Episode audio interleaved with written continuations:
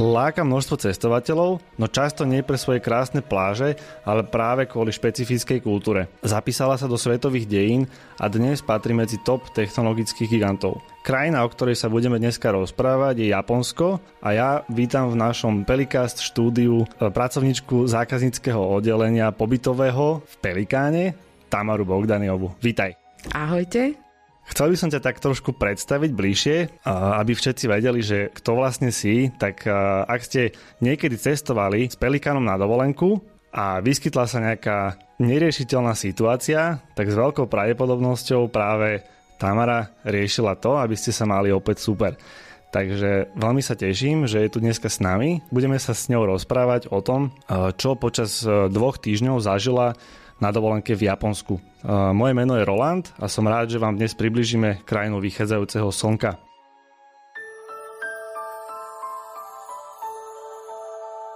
Tamara, prečo si sa rozhodla navštíviť Japonsko a s kým? Naskytla sa nám príležitosť s kolegom, a aby sme si teda vybrali teda destináciu, ktorá je ďalej, ktorá nie je ani kultúrou blízka tomu nášmu, tak padlo práve rozhodnutie na to Japonsko. Jednak, že je to taká vzdialená krajina a plná takých zaujímavých kultúrnych, gastronomických zážitkov. Takže toto bol ten dôvod, prečo sme si vybrali práve to Japonsko. Ja o tebe viem, že ty si nejako do detailov neplánuješ tú dovolenku, tak skús možno našim poslucháčom povedať, že akým štýlom si poňala vlastne to Japonsko a či si dopredu niečo pripravovala a ako to vlastne celé vyzeralo, keď ste dorazili do toho Japonska. Bolo to zo začiatku tak nastavené, že kolega mi nechal voľnú ruku v pripravení itineráru. To znamená, že celé to bolo na mne. Ako si správne podotkol, nemám rada vyslovene itineráre typu o 10:00 budeme na námestí a o 11:00 už budeme na káve. To znamená, že ja som veľmi rada vlastne som typ cestovateľa, ktorý radšej spoznáva tým, že možno zablúdi. Takže nastavila som ten itinerár tak, že hlavné také tie body, ktoré sme chceli vidieť, som si pripravila, aby sme neskákali v rámci mesta, nakoľko každé mesto, ktoré sme navštívili, bolo veľké mesto, tak sme nastavili ten itinerár tak, aby sme išli postupne a každú časť prešli daný deň, aby sme nešli z juhu na sever, ale pekne. Ktoré všetky miesta ste navštívili iba tak menovite, keď to vieš vymenovať, aby posluchači vedeli, že približne akú cestu ste absolvovali? Začali sme Tokiom, nakoľko sme tam aj prilietali. Strávili sme tam asi 3-4 dní.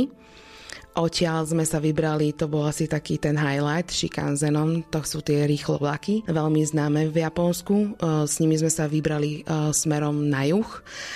Zastavili sme sa v mestečku Hakone, smerom teda do Kyota. Tam vlastne v Hakone sme len mali v rámci jedného dňa taký one day trip a skončili sme nakoniec v Kyote, kde sme strávili ďalších 5 dní. Kyoto je veľmi dobré východzie mesto na také denné výlety, takže z Kyota sme potom navštívili Hirošimu, Naru a tiež Osaku. A potom sme sa z Kyota vracali naspäť do Tokia, odkiaľ sme odlietali domov. Tokio bolo v podstate taká vstupná brána vašej dovolenky a zároveň ste odtiaľ odletali. Keby si mala vybrať jednu metropolu, s ktorou by si Tokio porovnala, čo by to bolo? Tokio je strašne veľké mesto, takže také tie veľké mestá určite New York, ale v takej tej organizovanejšej verzii a čistejšej verzii. Je to tiež veľmi ľudnaté mesto, ale sú tam ľudia veľmi disciplinovaní, takže aj tá doprava, aj tá cestná komunikácia je naozaj dochvíľná, precízna. Takže je to New York, ale v takej tej krajšej a zorganizovanejšej verzii. Koľko času potrebuje človek na to, aby spoznal Tokio? Ja viem, že môžeš povedať 1 rok, 2 roky, ale z pohľadu turistu, koľko času potrebuješ na Tokio a môžeš kľudne spomenúť aj tie ďalšie japonské mestá, ktoré ste navštívili? tak prvé mesto, alebo teda tú destináciu sme mali ako Tokio a tam sme si nastavili, že 4 dní je akurát, že to stačí. A ja si myslím, že tie 4 dní aj boli dosť. Prešli sme si jednak parky, prešli sme si pamiatky, to znamená, že to gros toho Tokia sme aj zažili a my sme potom vlastne cestovali do toho Kyota, kde sme mali ubytovanie na 5 nocí s tým, že každý deň sme cestovali do iného mesta. A mali sme to tak naplánované, že Kyoto vychádzalo na jeden deň, že teda sme si ho nechali na jeden deň, čo bolo naozaj veľmi málo.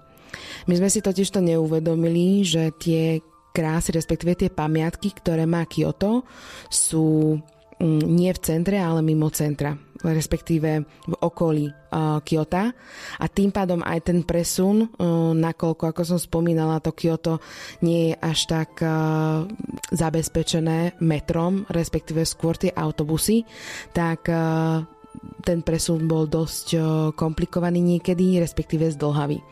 To znamená, že sme cestovali veľmi dlho v rámci mesta, aby sme pochodili všetky tie pamiatky a to nám nestačilo. Pamätáš si ešte vzdialenosť? Ako veľmi je vzdialené Tokio od mesta Kyoto? My sme vlastne z Tokia cestovali ešte do mestečka Hakone. To znamená, že my sme skoro ráno odchádzali z Tokia a my sme si chceli vlastne ešte ten deň užiť mimo Kyota. Ale keď nepočítam tú našu zástavku, tak cca tie 4 hodinky vlakom. Skús našim poslucháčom povedať, že čo všetko sa dá stihnúť za jeden deň v Tokiu. Ak chcete mať taký perný deň alebo stihnúť v rámci Tokia čo najviac, tak určite odporúčam začať výdatnými raňajkami, aby ste cez deň teda stíhali a hodiť si do baťohu nejaký snack, a aby ste aj počas dňa mali silu a vedeli pokračovať ďalej. A ak chcete stihnúť, alebo teda máte na Tokiu jeden deň, ja si myslím, že určite sa dá stihnúť dať si kávu napríklad v parku, pozrieť si významnú svetiňu v rámci Tokiu, navštíviť najrušnejšiu križovatku, odfotiť sa prípadne pri soche známeho psa, Hačika a nakoniec si dať dobrý ramen pri večeri Akihabare.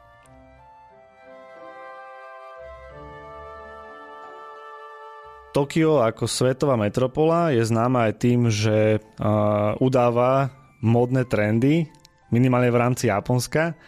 A čo teba najviac zaujalo z ich módy a kde sa najviac môžeš stretnúť s takými módnymi výstrelkami?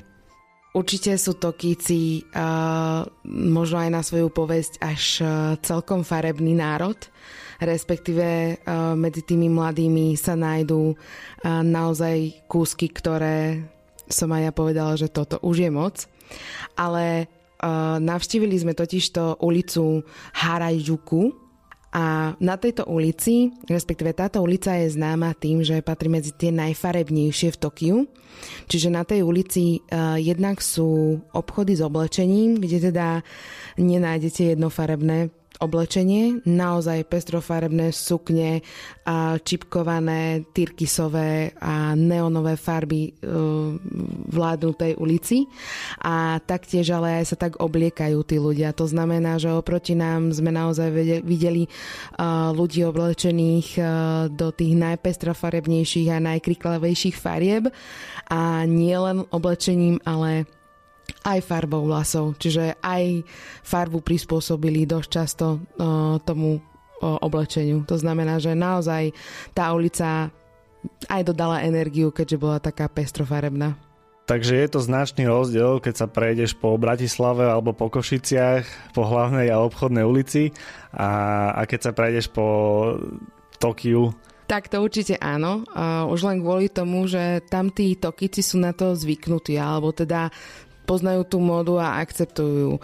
No keby som sa teda prešla v takom oblečení u nás napríklad v Bratislave, tak asi každý by sa otočil a čudoval by sa, že odkiaľ som to ja prišla. ale pre nich je to normálne a pre nich je to proste trend a štýl. Čiže pre Japoncov znamená byť iný, cool. Znamená to pre nich a oni čím sú výraznejší, tým si myslím, že aj tak prejavujú možno svoje názory a udávajú ten trend možno v takýchto výstrelkoch módnych.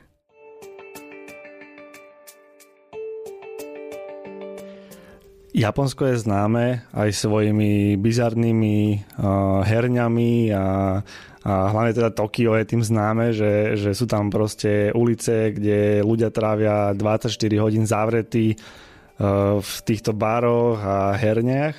Skúsili ste aj niečo takéto? Samozrejme, to sme nevynechali. Boli sme aj na ulici tzv. Akihabara, kde sú hracie obchody, či už muzeálne, alebo také skvosty a taktiež také tie ich automaty, kde sme stretli nie len mladých, ale boli tam ľudia každej vekovej kategórie. A naozaj tam vedeli tráviť aj niekoľko hodín. My sme to skúšali asi teda 2-3 krát si tam hodiť mincu a zahrať si, ale bola to skúsenosť, takže stačilo. Ale naozaj napríklad v tej Akihabare bolo veľmi príjemne.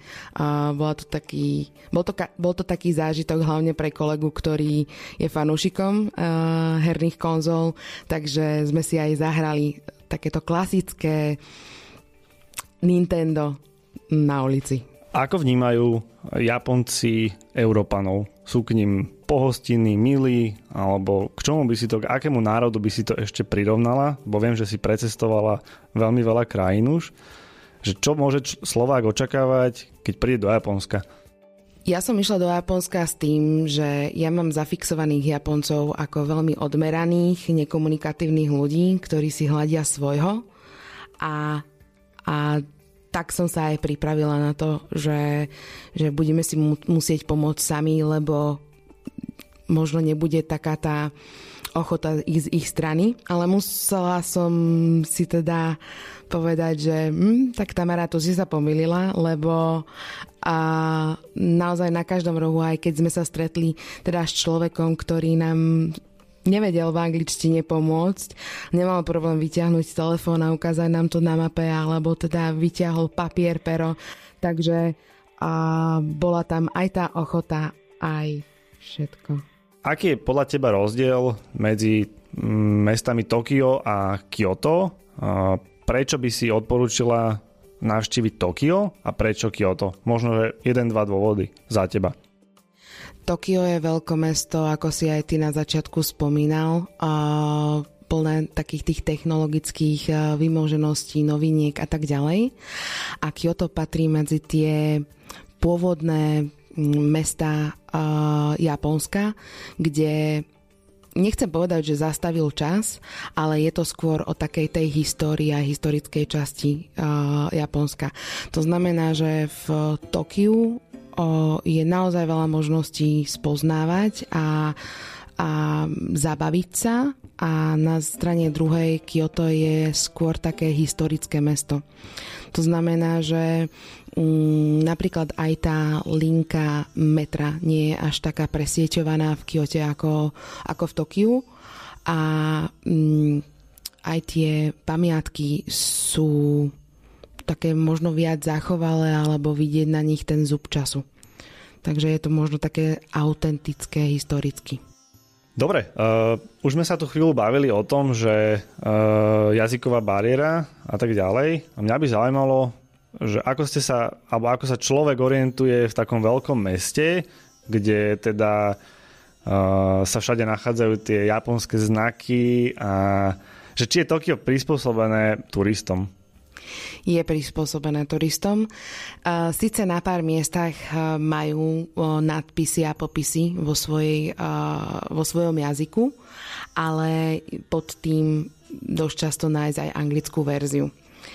Nám veľmi pomohla jedna apka, ktorú ja používam už naozaj veľmi dlho a je to Visit City apka, ktorá ti dáva možnosť si zorganizovať ten deň alebo teda ten pobyt v tom meste a zobrazí ti všetky možnosti, či už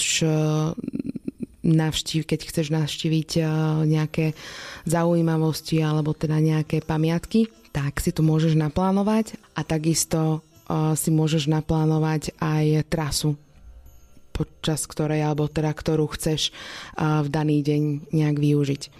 Toto bola jedna taká pomôcka a druhá, ja som veľmi veľký zástanca klasických map, čiže do ruky papierová mapa a tá nám tiež veľmi pomohla. Takže, ale aj keď sme sa stratili, vždy sme sa vedeli nájsť, takže nebol problém. Vy ste boli, ak si správne pamätám, tak v apríli 2018, čiže ste cestovali na jar. Je to pre teba, alebo teda vedela by si to odporúčiť našim poslucháčom ako ideálne obdobie pre návštevu Japonska? Je to veľmi dobré obdobie kvôli tomu, že je to obdobie, keď kvitnú sakury. Uh-huh. Aj u nás je to obdobie, keď kvitnú sakury, ale nie je tam vyslovene také teplo, ako napríklad aj u nás v lete. To znamená, že veľmi príjemne len na nejaký ľahký kabátik a spoznávať mesto medzi rozkvitnutými stromami je, myslím, že asi najlepšia voľba. Samozrejme dá sa tam ísť aj cez to leto, len treba počítať asi s vyššími teplotami. Mnohých našich fanúšikov zaujíma pri Japonsku jedna vec a to je, čo je absolútne najdrahšia položka pri cestovaní do Japonska. Je to letenka, alebo je to ubytovanie, alebo je to doprava v rámci Japonska? Je to taká kombinácia. A to znamená, že ja si myslím, že v dnešnom čase je úplne v pohode nájsť letenku za dobrú cenu. Takže už to nie je také, že je to nedostupná krajina. A v rámci Japonska to cestovanie nie je lacné. To si asi môžeme povedať. Hlavne, ak sa rozhodnete vyskúšať tie rýchlovlaky Shinkansen, pretože tie sú možno... My sme si totiž to vybavovali taký ten JR pass, a to znamená, že na vlakové spojenia v rámci Japonska a zdalo sa nám to dosť vysoká suma. Ale keď sme si to teda prepočítali, že keby sme to kupovali individuálne, každý smer, tak by tá cena bola o mnoho vyššia. Takže určite sa oplatí pozrieť si dopredu nejaké informácie, blogy a tak ďalej, a aby ste sa potom nepodpálili. My sme sa našťastie pripravili, takže mali sme aj túto zvýhodnenú cenu a keď chcete ísť low-costovo, alebo teda za menej peniažkov, tak určite stačia aj hostely ako nám. Je to veľmi dobrá voľba, pretože tie hostely v Japonsku sú na veľmi dobrej úrovni, veľmi dobre vybavené a je to neporovnateľné s Európou, takže aj toto je dobrá voľba. Som rád, že si spomenula to ubytovanie. Zaujíma ma jedna vec, a čím je Japonsko tiež také vynimočné a známe vo svete, to je takzvané to kapsulové bývanie, kapsulové hostely. Stretli ste sa počas dovolenky aj s niečím takýmto? Počas dovolenky priamo nie. Predtým, ako sme sa pripravovali teda na tú cestu, tak sme pozreli aj túto variantu ubytovania. Priznám sa, že som taký ten ľahší typ klaustrofobika, takže nie celkom mi vyhovoval tento typ ubytovania, ale našli sme veľmi pekné hostely, kde sme mali naozaj aj to súkromie, takže boli sme veľmi spokojní. Zaujímavá ešte ďalšia taká veľmi diskutovaná vec a to je jazyková bariéra, čo sa týka Európanov a Japoncov, ako veľmi veľká je, lebo videl som film Lost in Translation a ten vo mne zanechal veľmi silné pocity, takže skús nám povedať, že aké dojmy to zanechalo na tebe. Stretli sme sa s tým, že sme sa nevedeli dohovoriť s domácimi, je to pravda. A nielen pri tej staršej generácii, ale aj pri tej mladšej.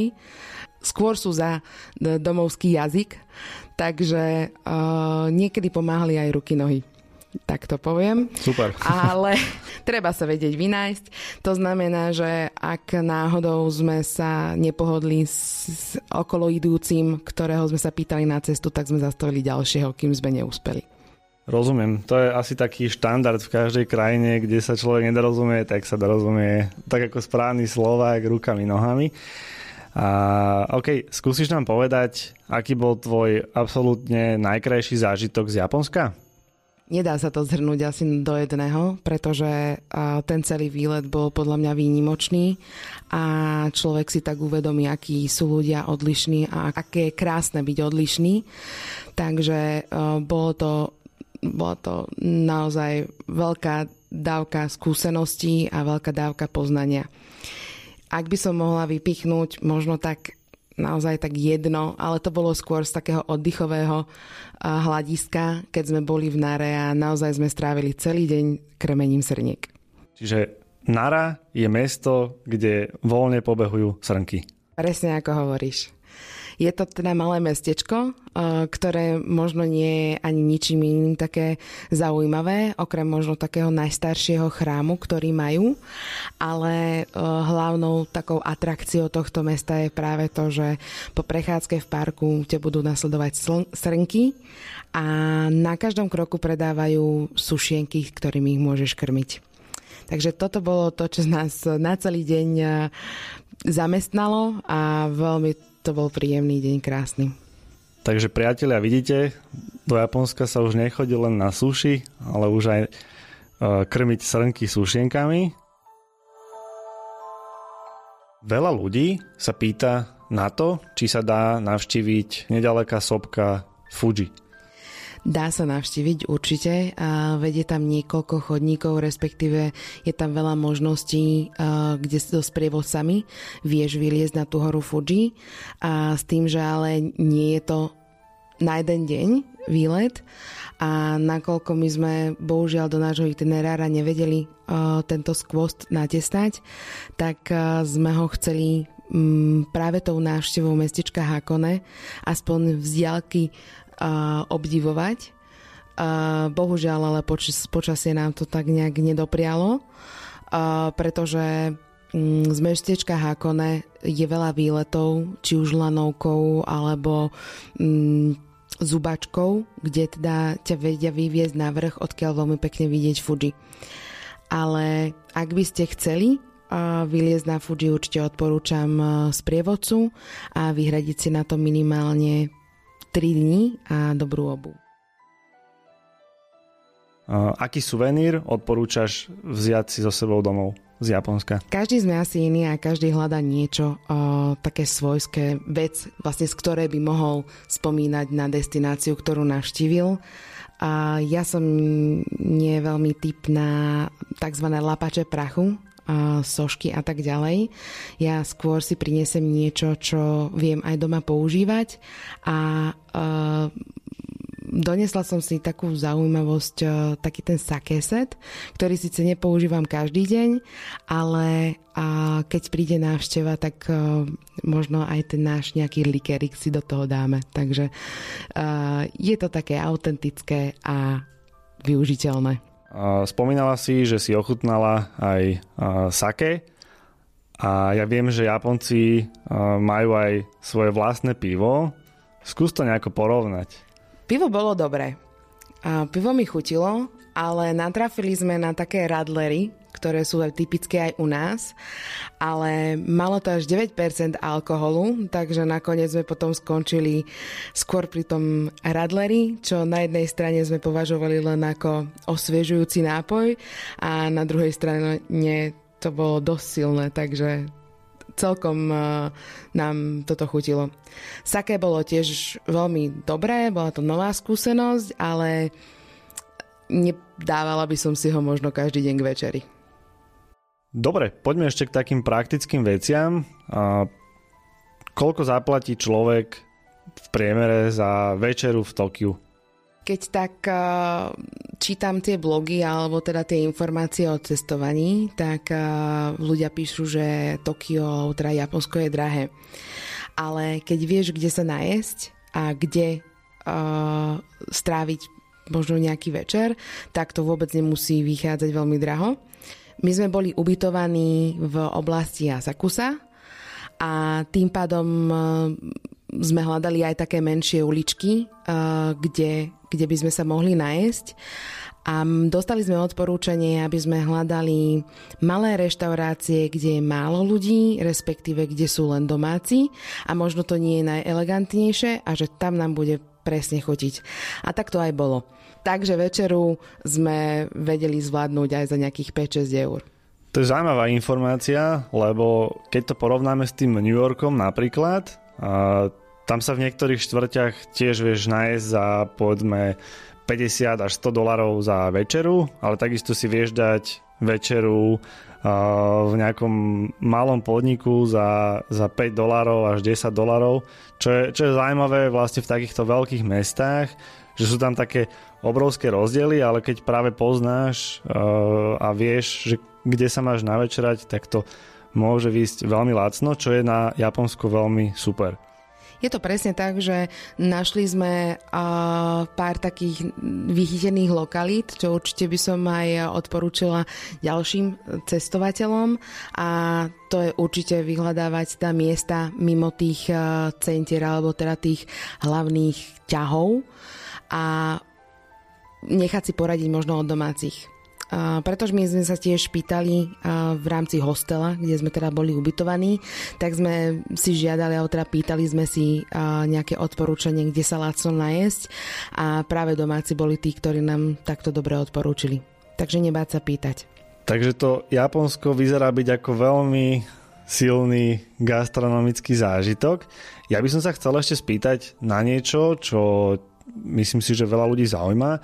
Ako to vyzerá na takom tradičnom japonskom mestskom trhu?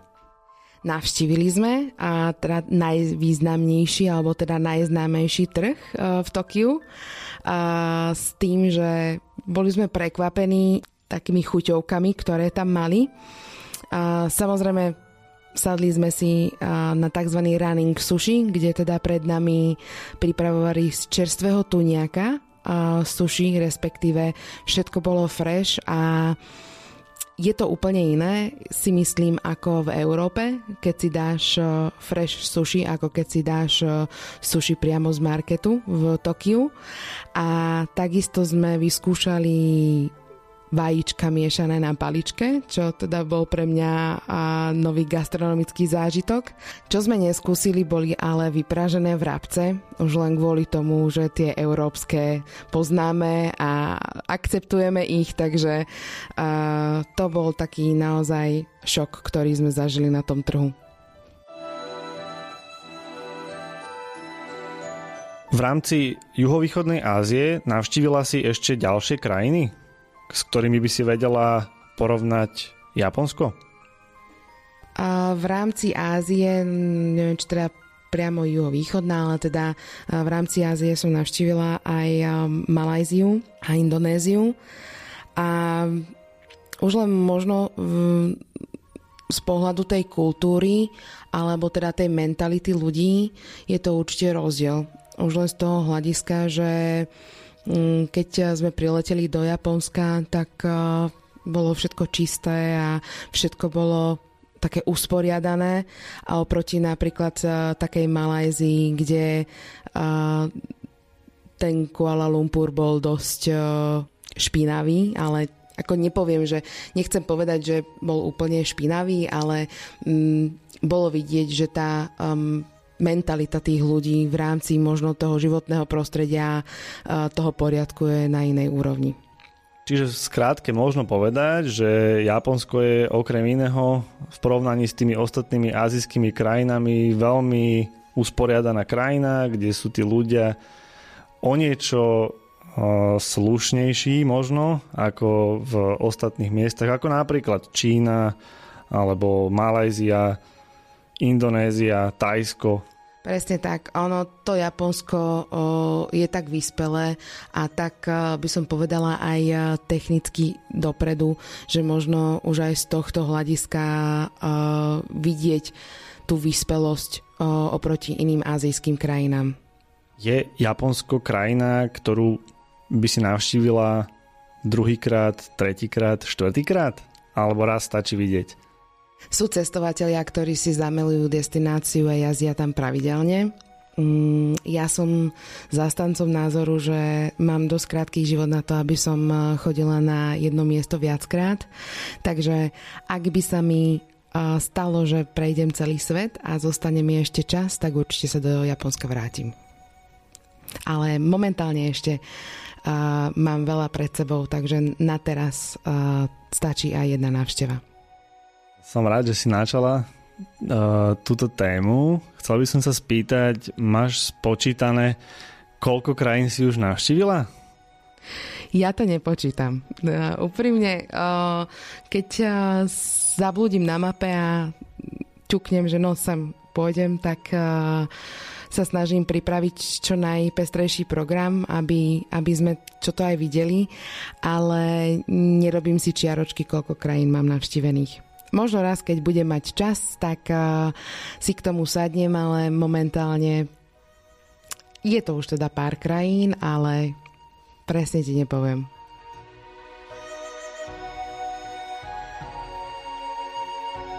Veľmi pekne ďakujeme za návštevu a za veľmi veľa cenných informácií. Ďakujem, aj mňa tešilo. A práve ste počúvali Pelikáncast, pelikánsky podcast, ktorý nájdete na stránke pelipecky.sk v sekcii Pelikáncast alebo vo svojich mobilných aplikáciách.